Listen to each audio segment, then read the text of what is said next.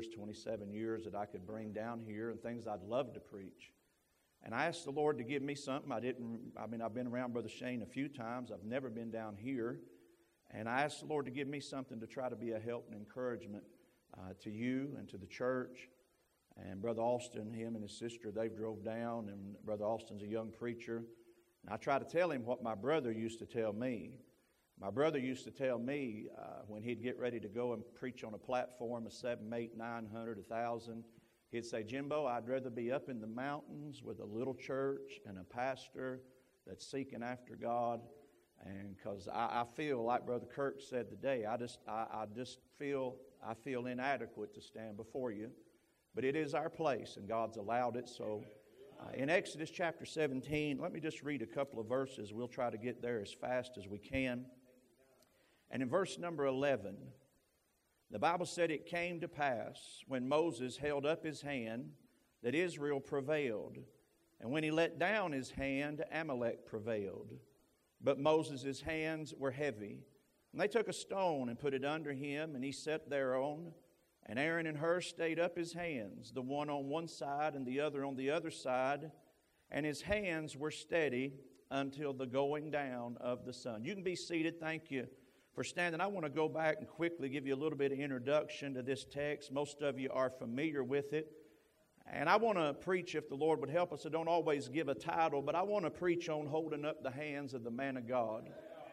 And I really believe this, and I'm, I'm 50, however old I am, 55, six years old now. And I really believe that the office of a pastor, I believe that's the highest calling in the ministry. I'm not belittling the evangelist. My brother was an evangelist. I'm not belittling the missionary that's to take the Word of God. But God give a, a special call to the pastor. And I know that in these days, you know, it seems to be overlooked and downplayed. And uh, but there's still some men of God that are studying tonight that's going to meet up in these hollers and down here in these plains, and nobody may ever know them. They may, may never have their name in lights, but they're going to feed the flock of God. It's going to honor God, and God's going to honor them. And I pray that the Lord would help us to just hear the burden tonight. I, I did address this text about 20 something years ago when I first started, but I didn't really know a lot, and I preached with zeal, and this seems like the Lord just kind of winked at the zeal. Uh, but things change over time, and I, I pray the Lord would help us to share some things that, that's hard for the man of God to preach to his church. It's hard for the pastor to stand up and preach, I want you to hold uh, my hands up. And, and I think that's a missing ministry of trying to come in and help the men of God and their wives and their families. And, and uh, there's a whole lot you could say right there. But I, I, think there's a, I think there's a message, if we can get there soon, that the Lord will help us with.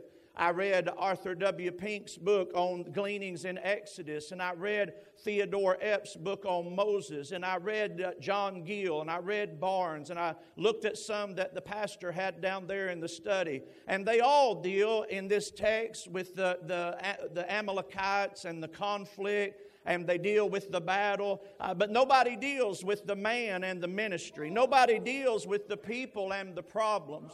And I know there's beautiful types and pictures, and I pinned a, a, couple of them down the types, the shadows, the intercessory prayer, the rock, of course, being a picture of Christ in verse 15 and 16, that covenant altar, and then with Amalek, those two natures. And, and I love the types and the shadows and the pictures. But what I see in this text is a man of God that has done all he can as long as he can. And if somebody don't come to his aid, uh, uh, they're going to be defeated. Uh, they're going to be defeated. There's going to be death. They're going to be overtaken. They're going to become prisoners. Uh, uh, there's people in this text that have problems. Uh, the man and his ministry is where we're going to get to. But I thank God for some servants that stood up and they come to the aid of the man of God and they stood with him and they stayed with him and God honored it and the people of God were victorious. I'm not going to read all these verses for sake of time, but in verse number 17, in the first three verses, I want you to see the chiding, if you will, the chiding of the people. Moses, he said there in verse number 2, Wherefore the people did chide with Moses and said, Give us water that we may drink. Moses said unto them, Why chide you with me? Wherefore uh, do you tempt the Lord? Uh, uh, that word chide, it means to hold a controversy, it means to debate with, it means a heated argument. Uh, uh, it wasn't Moses that told uh, uh, them to go, he's under the leadership of God. Uh, uh, why didn't they go tell God? Why didn't they get upset with God instead of the man of God? according to Exodus chapter number 12, there were 600,000 men beside the children. This wasn't one or two families complaining. I'm talking about a great number of constant complaints and the chiding uh, that goes along with it. Uh, uh, there's that chiding nature. They murmured. That word murmured, it means to stop, it means to be stubborn, it means to bow up and to bow add. and that must have been our ancestors, the Baptists, right there, because I've seen them stop and I've seen them bow up, I've seen them blow in and I've seen them blow out. and the man of God's got a burden. The man of God cares. and the man of God, Moses, he's concerned. Uh, uh, he doesn't turn on them, he doesn't lead them back to Egypt. Uh, uh he loved them, he interceded for them, uh, and he did his best to handle the constant complaining of the people. This is just introduction, and we'll get somewhere in just a moment. But in verse number four, I wished I'd have seen this, Brother Bobby, years ago. In verse number four, you hear his cry to the potentate. You ever seen, have you ever known that your man of God cries? Do you ever know that it's not just all late night and, and been out fishing and playing golf and whatever, uh, and you come in and you throw something together? Don't you know the real man of God that cares and is concerned? Uh, his heart's broke when yours is broke. Uh, his heart's weary when you've got wayward loved ones, uh, sons and daughters. Uh, and Moses, he comes in verse number four. Moses cried uh, unto the Lord, saying, What shall I do unto this people? They be almost almost ready to stone me. The passion of Moses. And that word cried there, it means to shriek, like these preachers have done, raise that loud voice. It also means to shed tears. Sometimes it's both of those definitions together. Do you ever understand the constant chiding, the complaining, the problems? And I, am telling you, this in November, uh, Brother Shane, this is where God led us uh, uh, to try to get some help, uh, uh, not just uh, be able to be part of meeting and enjoy it all and then just go on about our way, but to get some help tomorrow and next Wednesday night and next Sunday, and the men of God can go home and the people of God can be encouraged if there's ever been any real thing done in these days, uh, it'll live beyond these seven nights. John Gill said it revealed the deep distress that Moses was under. Moses crying, he said, he said there, What shall I do unto this people? To me, it shows the perplexity of his mind. What shall I do? What else can I do? I'll call Brother McBride. I'll call Brother Whittemore, been in this thing a long time. I'll get some of them old Arthurs down, and surely they've encountered this. I mean, what can I do? I'm telling you, you've got a good man. There's good men here. But Vance Havner said that man at his best is at his best just man. I'm telling you, they'll fail, they'll come short. Moses is crying unto the Lord. The passion of Moses. See, it breaks the heart of a real man of God when families leave the church. I'm in the best church in the country, in the world. There's not a better church than where I pastor. There is not a better church. But in the last eight years, there's been people leave.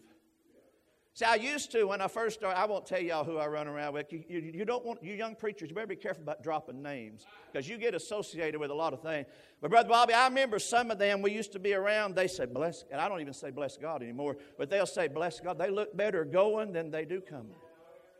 And I'd hear them say that, and boy, I'd, I'd put me a blessed God in there, and I'd grab down into second, drop the club. They look better until it was some that I'd tried to pastor until it was something you had invested in and wept over, uh, and you went to the courthouse with, and you was at the hospital with, uh, and then here they go, and it breaks your heart, uh, and you don't know what to do. What shall I do uh, under this people? Uh, he can't turn to Aaron. Aaron doesn't know. Uh, he can't turn to any of a brother or a sister in the faith. he turns to God and said, What shall I do under this people? When families leave.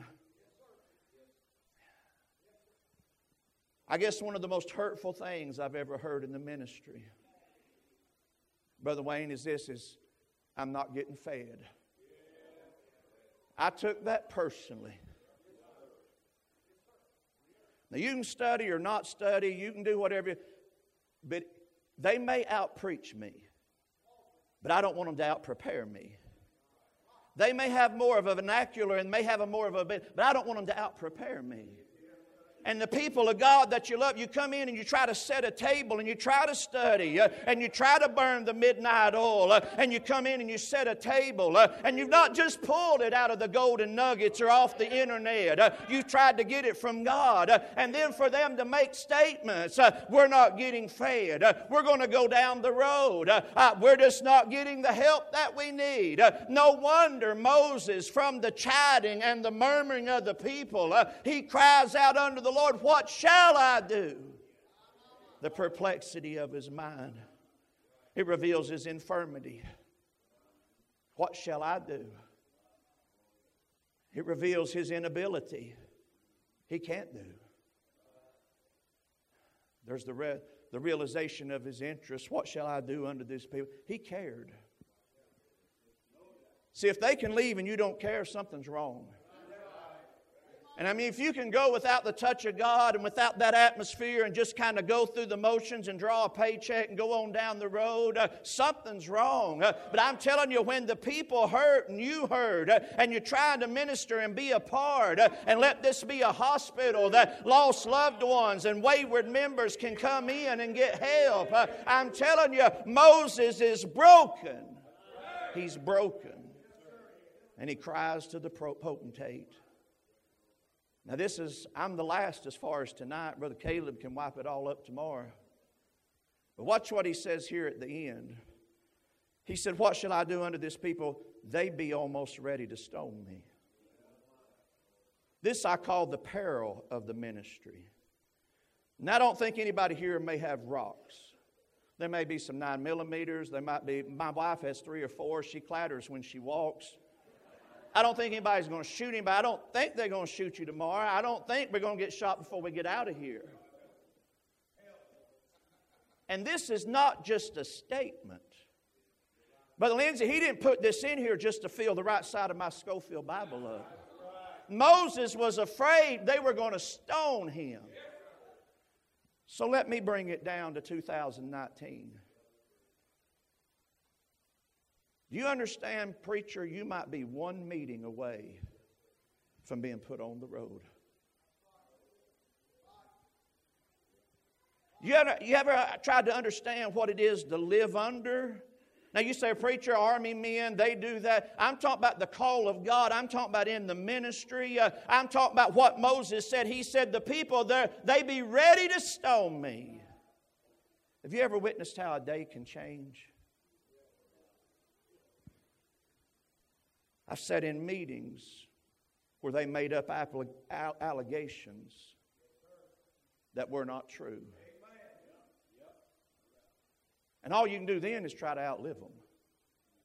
You can't go and fight every ghost, and, and you can't fight, you can't trail everything. It's like the old timers used to say about taking a feather pillow, getting up on top of the, uh, the tallest building and cutting it open and letting it go in the wind. You can try to do that and say you're sorry, but to be able to go back and find every feather and put it back in, uh, uh, that's the thing about gossip. That's the thing about lies. Uh, uh, Moses is crying, he said, They're ready to stone me. They're ready to stone me. And see, and I know we're just adding a little bit to this to make it applicable tonight.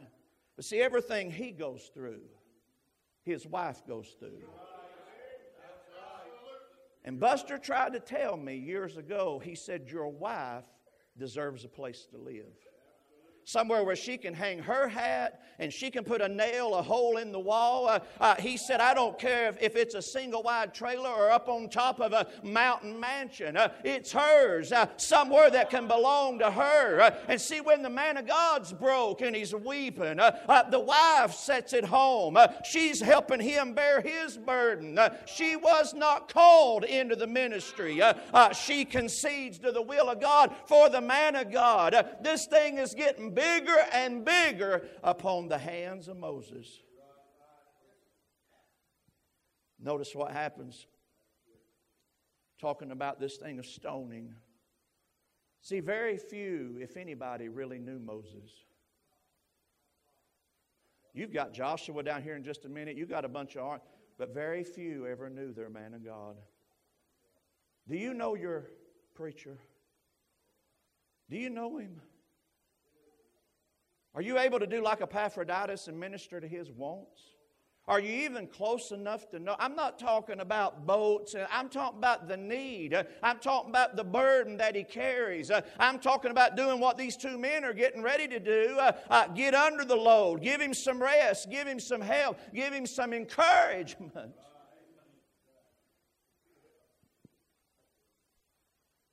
I've watched years of trying to maintain a testimony be tested and tried. I've had friends, I'm sure you did, believe the allegations.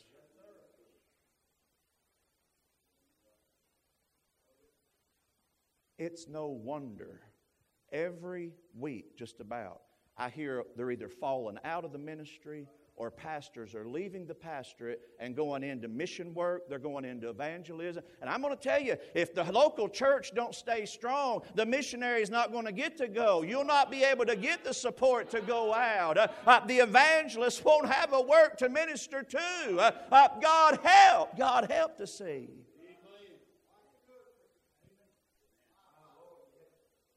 I've went home several times and looked into the face of my wife and my kids with that perplexity of Moses. And I've had them look at me like, what are we going to do now? Last year, at the fall of last year, my oldest son, you met him up there, Zeke. Because of something that happened years ago in the ministry, if I get out of line, preacher, you stop me. Because of what happened years ago in the ministry, my oldest son got hurt. I thought he was, I thought he was not going to stay in church. And Brother Bobby, he got bitter. And had it not been by the grace of God, he'd have probably went headlong into the world. And I, I won't go through all of that because I want to get to these last two verses. But God helped him. God did a work. And where I'm at now, the best church in America, I got three deacons. Up there, where was I? Brother Dwight Banks's.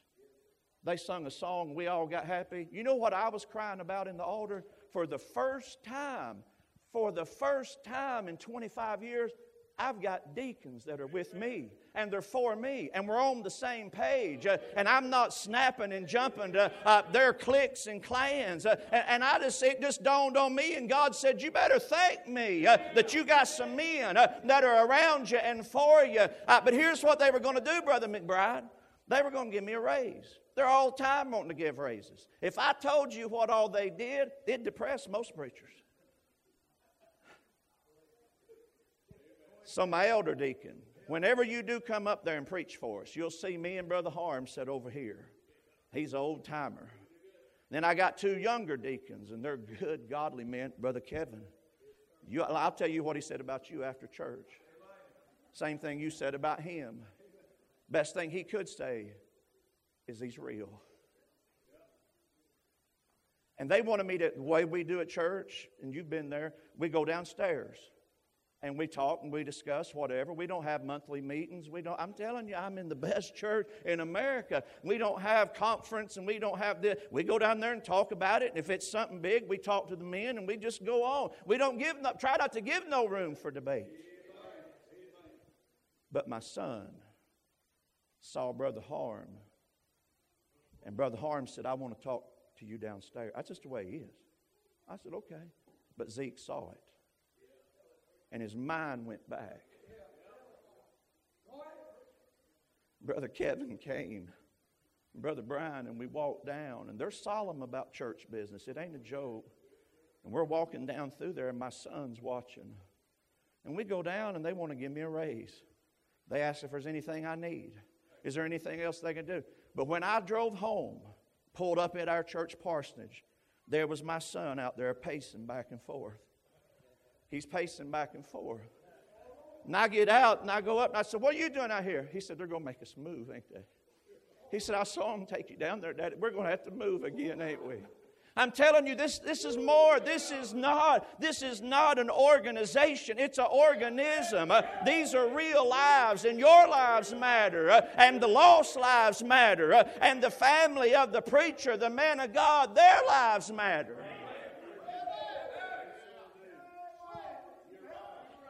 He said, We're going to have to move again, ain't we, Daddy? I said, No, son. I said, No. And I go in, and my wife, she's like Martha, she's in the kitchen. She ain't saying a whole lot, but she said, What was that about? I said, It's all right. See, I couldn't go there when Brother Davy resigned because she was broke. The best Christian I've ever known, besides my mother, was my wife. But she got broke in this thing.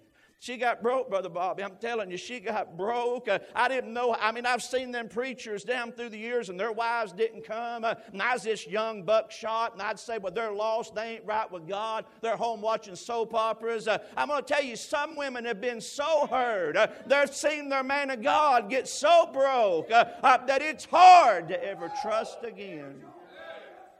See, if you never put your heart into anything, you don't have to worry about it getting broke. You don't have to worry about getting hurt. But when you put your heart in it and you clean Sunday school rooms and you wipe the snot off of little bus kids uh, and you put your heart into it uh, and you cook and you go and you clean uh, and your heart gets broke, uh, sometimes it's hard to trust again. I got to hurry. Look at verse 5 and 6. In verse number 5 and 6 and 7, I, I just want you to see something. Verse number five And the Lord said unto Moses, Go on before the people. All I want you to see right there is the Lord said to Moses, Go on.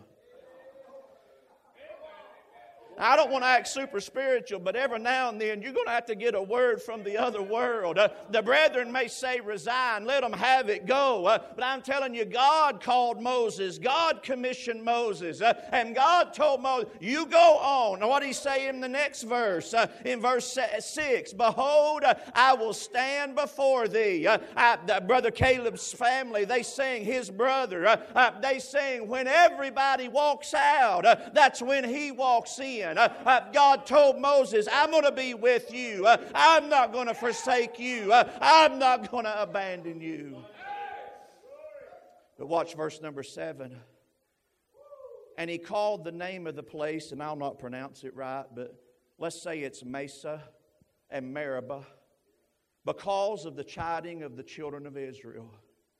That word Massah, they say it's the place of testing.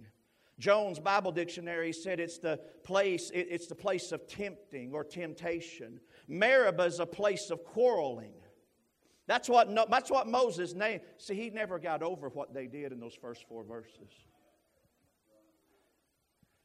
Ma'am, sir, and I'm talking about just any Christian, I, you may have been hurt. And you may have this super spiritual crowd, they come, they say, Oh, just get over it. Just get over it. You know, and I'm glad the grace of God will help. I'm glad the grace of God in time will give strength. But I'm going to tell you, if we could learn from our bitterness, if we could learn some lessons, I don't think Moses ever got over those first four verses. He called that place Massah Meribah. In verse 8, 9, and 10, I'm not even going to deal with it. There's the constant problems. Out of everything he faced in the first seven verses, then came Amalek. You know what Amalek's the type of? It's the flesh.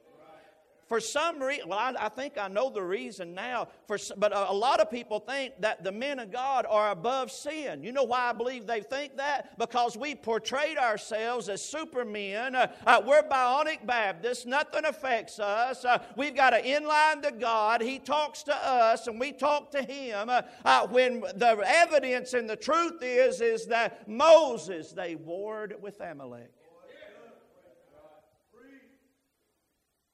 How many are falling to the flesh? You say, We got a short fuse pastor. We got an educated pastor. We got a go getter pastor. You don't think he wars with the flesh? And I don't even know him that well, but I know he's a man. And I know he don't live in Asheville, North Carolina, thank God, right there. Because you have to explain it when you get up there. I didn't say it, but I'll say amen. Sodom and Gomorrah is about what it is. Do you ever pray for your preacher not to fall? We're quick to talk about them after they do. I've met that crowd down through the years, and they got those spiritual glasses, uh, and they put them on, and they say, "Oh, I knew, uh, I knew that young preacher would never amount to nothing. Uh, I saw something in the way that young lady walked. Uh, I saw the way she looked, and he, I just knew something was going to happen." Uh, well, God help! If you knew something was going to happen, why didn't you stop them? why didn't you say, "Hey, sis, you don't need to be walking like that and looking like that"? why didn't you pull the, that young man? Under your arm uh, and say, You better be careful. Uh, you better get rid of that. Uh, God help us. God help us. There's the weight of sin that was upon, I mean, the weight that was upon him. There's the worry that hung over him. But here's where I want to get to, and we'll be done. Notice in verse number 11 the collapse. The collapse of Moses. The Bible said, and it came to pass. I don't know how long the amount of time was. I don't know if it was weeks or hours or day. I don't know how long. But for some, it's been a long time. We try to hold our missionaries up in prayer. I have a special place in my heart for the evangelist because my brother was one. He never pastored. He studied to pastor maybe one day, but he was a pastor to pastors. Brother Stacy Piercy, I had him coming in before Christmas just just because he's an evangelist. They don't get a lot of bookings and meetings when it gets a, when it gets November and December and January. You got Christmas programs, you got Thanksgiving and all that. I just we just wanted to be good. To, it snowed and he didn't get to come. We still sent him the honorary. Do you ever hold them up in prayer? The collapse it came to pass, but then you see the personal travail the Bible said when Moses held up his hand, he's having to do it alone. It's all resting on him. I know, I've heard it. I, I, I, guess whoever said it was smarter than me, Brother Bobby, but they said the church rises or falls upon leadership. I can understand that. That's an educated statement. But it shouldn't all rise and fall upon his shoulders.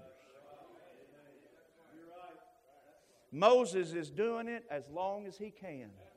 Moses hadn't asked anybody. He hasn't called for any aid, any special meeting. Uh, he's doing it as long as he can. Uh, one writer said he would hold it up in his right hand uh, and hold it as long as he could, and then it would get weak. Uh, and then he would hold it up in this hand, and he would hold it as long as he could, uh, and he would get weak. The thing about it is, when his hands fail, uh, the Amalekites started winning the war.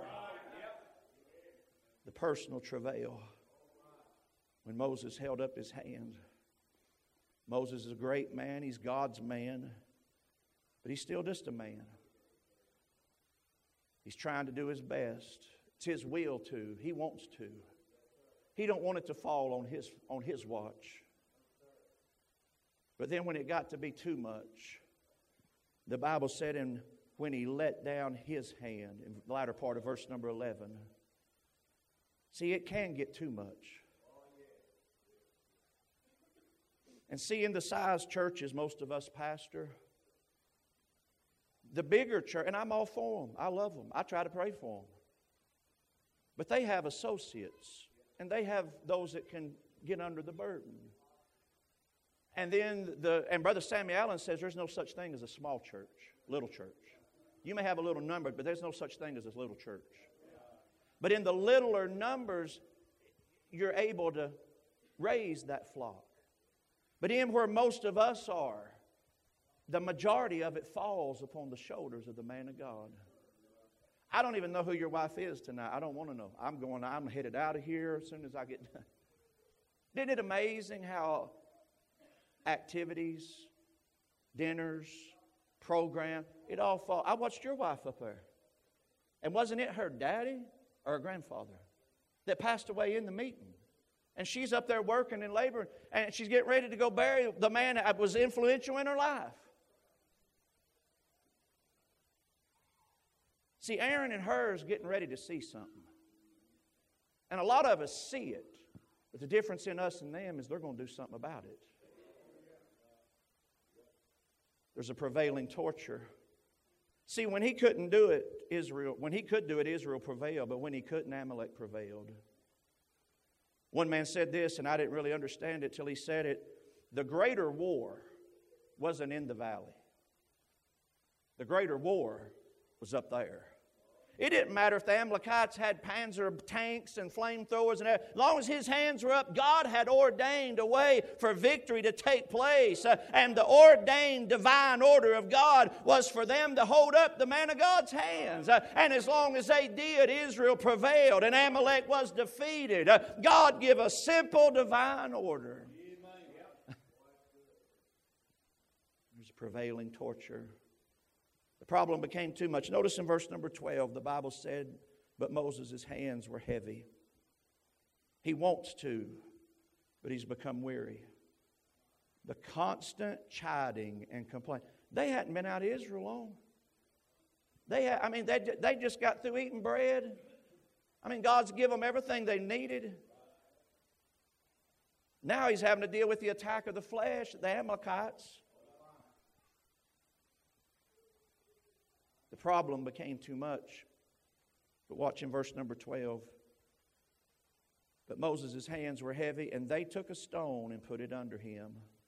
I know the stone, you read after these educated men, it's a picture of Christ. You remember Moses is going to smite the rock later. He did have a problem with the flesh, his problem was anger. But what I want you to see, and it's just Seatonology, it's not deep. I told you they didn't save the best to last. They set a rock under him. You know why? To give him some rest. That's deep, ain't it? He needed some rest.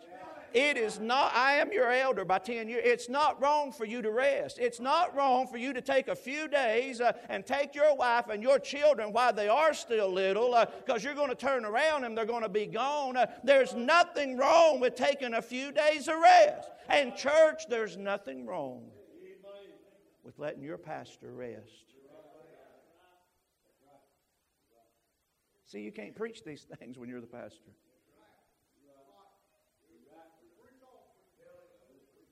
There's nothing wrong with letting him have some rest.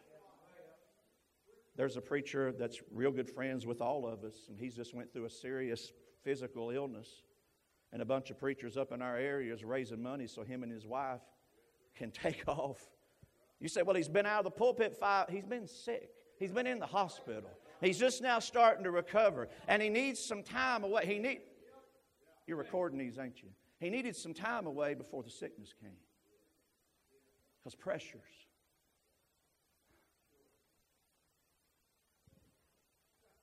I didn't get saved. I was 28. We've talked about it. I got saved out of some of the worst places of Knoxville, Tennessee. I don't even want to talk about what I used to be. Some of the most cruelest people I've ever met is since I've been saved. They'll glory over your fall. And if you don't fall, they'll glory over the fall of your children.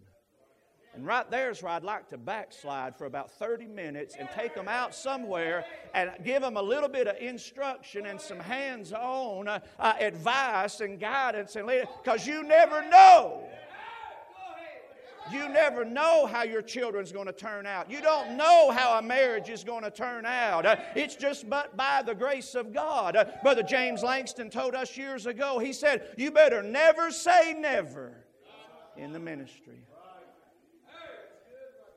They took the stone and put it under him, and he sat down. Thank God he had some men that saw that the man of God was weary. We've had this man just recently get saved, just going through Romans on Wednesday night, two years ago now. We got over there in Romans 5 and Romans 4, and just that diet of the Word of God. He saw that he was a sinner and he saw God would save him. And just Wednesday night, going through the Bible verse by verse, and he'll stand up and he'll say, God took the book of Romans and opened my eyes that I was lost. He was in the military. I don't understand this language. He said, I love to be the tip of the arrow. I don't know what that means. But he's always told me, he said, Preacher, if you ever have any trouble, he said, just nod. I'm going to start taking him with me. I'm going to say, Trouble, trouble, trouble, trouble, trouble. I've always wanted to have somebody like that. The ones I had, we, we had a problem one time. This bunch of motorcyclists drew up, drove up at the gate. I mean, a bunch of Harleys. Loud, I love them. Loud, thundering. And we was all in the fellowship hall working. Was you there? You better not say you was there, a young preacher in our church. And here's the, looks like the Hell's Angels down there at the gate of the church. And everybody stood there. I said, well, I guess while I make the big money and I go down there. I always wanted some of them. That was, my daddy had some. Uh, you didn't talk about my daddy around Knoxville, Tennessee. Uh, there were some old sinners saved by the grace of God. Uh, I'm not talking about going back and beating them. They loved their man of God. They stood with their man of God. Uh, they realized this thing was bigger than them. Uh, they realized that God had ordained a way to victory. Aaron and Hur, they stood with the man of God. In verse 12, that's where I got that title at. In verse 12, the Bible said, And Aaron and Hur stayed up his hands. That's what the word stayed, it means to hold up. They saw his need and they did something about it. They didn't run off and they didn't run him off.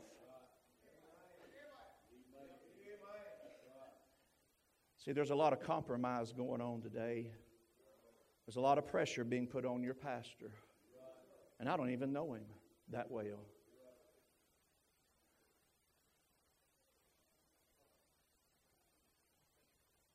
Some need to let your man of God know whose side you're on. See, it's easy to be on his side when everything's going good. You find out in our text who's on your side when war's going on. Isn't it amazing that in November of last year, and I asked God to give us something to bring to Landrum, South Carolina. This is what God ordained for us. You called me the day I laid my pen down in the study. I said, I just finished. He didn't say, What was it? Here, add this or that. I said, I just got finished with what God wants me to bring. See, I don't know how long this is going to end either. I've never preached it before. Watch this. The end of verse number 12. Aaron and Hur stayed up, his hands, the one on the one side, the other on the other side. His hands were steady until the going down of the sun. They stayed till the end. Brother Philbeck's choir sung that song Brother Dean Shook wrote years ago. It's been worth every mile. It's been worth every try. There's been those that said, I'll go with you all the way. Who'll stay to the end? Who'll stay with your preacher till the end? Who'll stand with him? Who'll stand for him? See, that's the divine order that God's ordained for the church to be successful. Who'll stay to the end? Who'll stand with him till the end? Who'll steady the man of God's hands?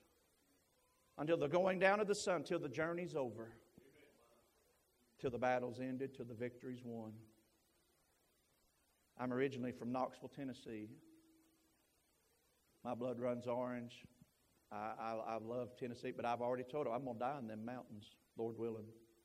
That's become my home. See, some said when I went there, they said that'll be a good place for you to go to go somewhere else. That sounds like the way they're marrying today. I don't want to get. I want. I want to try to end it nice. And I didn't go to leave. I went to stay.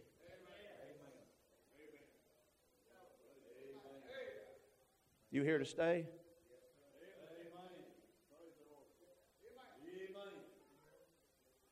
Will you come to the altar, preacher? Is your wife in here? Can you come? Is your children in here? I know there's one, there's the other. Would y'all come down here with your daddy? I don't even know who's church members here and who's not.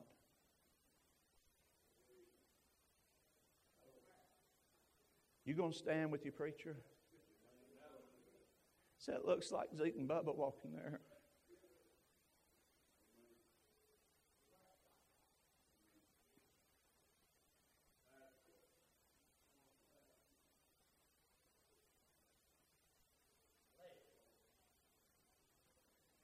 Is anybody down here know Brother Jack Shook? He was preaching at WKJV this past week. He just retired from the pastorate. Brother Jack said this, and he said, Most of you won't understand. But he said, When I retired, he said, like 50 something years he pastored up there. He said, There was such a load lifted off. He's still preaching, still preaching, still doing meetings, but that load that this young family's carrying, that is part of the ministry. That is the call into the ministry. They don't have to carry it alone. Every head bowed, every eye closed while they're here in the altar.